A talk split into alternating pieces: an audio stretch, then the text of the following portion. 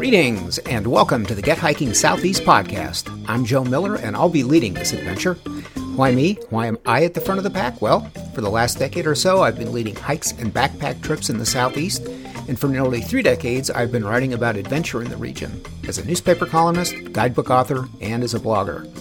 Our focus in the Get Hiking Southeast podcast, telling the stories of the hikers and the trails, especially those lesser-known trails in the southeastern United States. The Catawba Falls Trail in the Pisgah National Forest Grandfather Ranger District will close for improvements on May second and remain closed until next spring. The popular trail near Old Fort, North Carolina will be closed for nine to twelve months to ensure the safety of the public and construction crews building retaining walls, boardwalks, staircases, and overlooks that will greatly improve the trail and visitor safety. According to Grandfather District Ranger Nicholas Larson, quote, "The location of Catawba Falls allows a wide spectrum of visitors to have an outstanding experience at a waterfall." Hmm. Wide spectrum of visitors. I wonder what exactly that means. Well, Ranger Larson goes on to explain that, quote, "This is also the site in McDowell County with the most emergency rescue calls."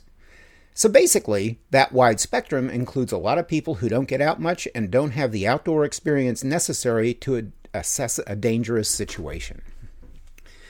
As those of us who spend a good deal of time in the outdoors know, the number of people falling into that broad spectrum category has risen exponentially in the past two years. The pandemic has resulted in a wave of newcomers driven outdoors by its promise of safety. Safety perhaps from covid nineteen and its growing array of variants, but not from safety in general. And here's where we're seeing the repercussions of two generations of Americans who have grown up indoors. And yes, I am going to get all back in my day on you. This past weekend, our Get Backpacking group spent three days in the Shining Rock Wilderness. Unfortunately, the weather was near perfect, which meant casual recreators from throughout the land decided to descend on an area known for its incredible and abundant views. Trail etiquette was at its was at an all-time low. Heading east off Tennant Mountain, we could see in the distance, did I say see? Actually, we could hear in the distance a youth group whooping it up from atop a knob beyond.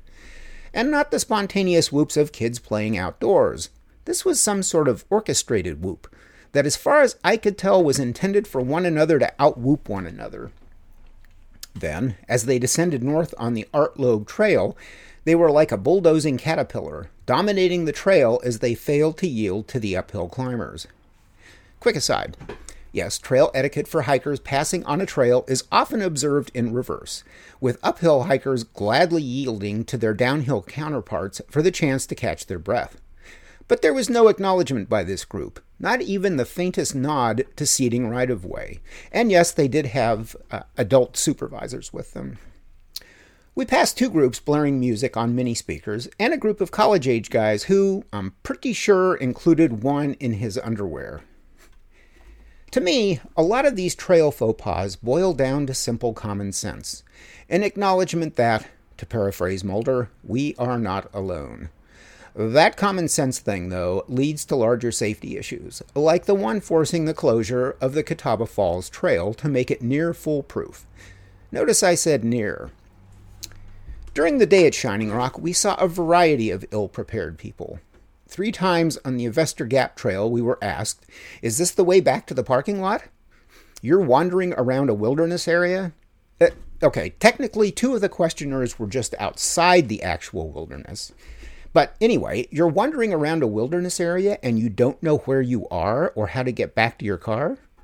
Granted, very few people these days have paper maps, let alone know how to read one. But pretty near everyone has a smartphone, and there are so many trail apps available, AllTrails and R E I's The Hiking Project to name two, that it's inconceivable that anyone would venture into the wild without one. Especially since these maps don't need a cell signal to tell you exactly where you are. But apparently many did venture out without a way to help them find their location. As dusk was approaching, we saw a group, obviously day hikers, wandering past our camp at Shining Rock with no packs and wearing t-shirts and shorts. Though it had been in the mid sixties during the day, the setting sun and stirring breeze was quickly dropping the temperature. They had no headlamps, no jackets, and they were at least two hours from the trailhead. I wonder how many rescues they do up here, I asked. Such basic things, and yet apparently not. Basic, though, to those of us who were kicked out of the house on a Saturday morning and not expected back until supper. And yes, it is a cliche, and yes, it's true. But some things quickly become apparent to you when you're eight and you know you're not going to be you're going to be out and about for a good ten hours. For example, you better take something to eat, usually a peanut butter and jelly sandwich, because A, it's tasty, and B, you may not know why at the time, but it'll keep you going throughout the day. You should also have some idea of where you're planning to go. Going to a creek or pond? Wear trunks and maybe take a towel. Exploring the local woods? Sturdy sneakers and jeans. And don't forget the bug spray. Maybe you didn't plan well, or, or at all, the first few times you set out on one of those glorious Saturdays. But it didn't take you long to figure it out. If you were a kid left to your own devices for the better part of a Saturday, you figured things out quickly. You developed a keen sense A keen common sense, not just for dealing with the outdoors, but for dealing with life in general. Saturday, about the only common sense I witnessed was from a family with twenty-something kids that we ran into at Ivestor Gap. Is Shining Rock this way? Asked the dad. Yeah, I said, about two miles.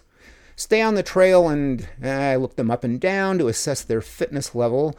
Uh, stay on the trail and you should be there in about forty, forty-five minutes. We're headed that way ourselves. They thanked us and took off. About ten minutes later, we encountered them coming back down the trail. We decided it was too far, said the mom. The dad, at the rear, shrugged his shoulders. They'd rather have a beer. At least they had a plan, though. When the revamped Catawba Falls Trail reopens next spring, it undoubtedly will be safer. But will it be safe enough for everyone? Not based on what we witnessed this weekend at Shining Rock. So, the point today? Have a basic understanding and appreciation of the outdoors before you head out. There are a lot of great resources out there to help you safely prepare and execute an adventure, even if you're new to the game.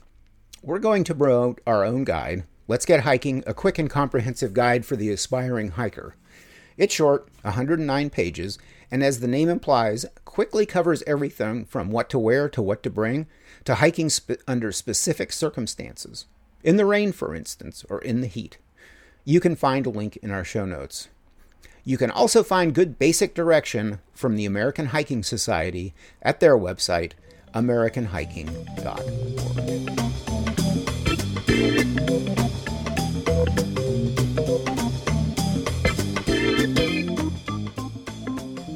That's our show for this week. I hope you liked it and that you'll be back.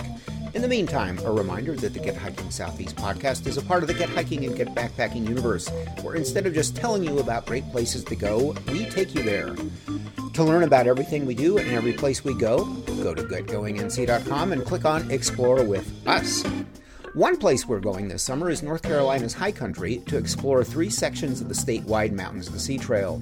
For three weekends, we will explore the M S T. In June, in the Doughton Park area, in July, in the Graveyard Fields Mount Pisgah area, and in September, the area below Grandfather Mountain and near Price and Trout Lakes. Each weekend includes camping and meals, and about twenty miles of guided hiking. And for you backpackers, we still have two spots left for our Get Backpacking trip exploring Virginia's Triple Crown in May. And we've just announced a trip in July to the Fires Creek area of the Nantahala National Forest, a trip that includes a trip planning component. Again, you can find out more about these adventures and others at get going n c dot com. Click on Explore with Us. If you like what we're doing here at the Get Hiking Southeast podcast, please do leave a review with the podcast vendor from whom you receive this weekly communication. And if you don't like it, or if you have some specific constructive criticism, or perhaps a topic for an upcoming episode, drop us a line at joe at get going n c dot com. Until we meet again, get out and explore.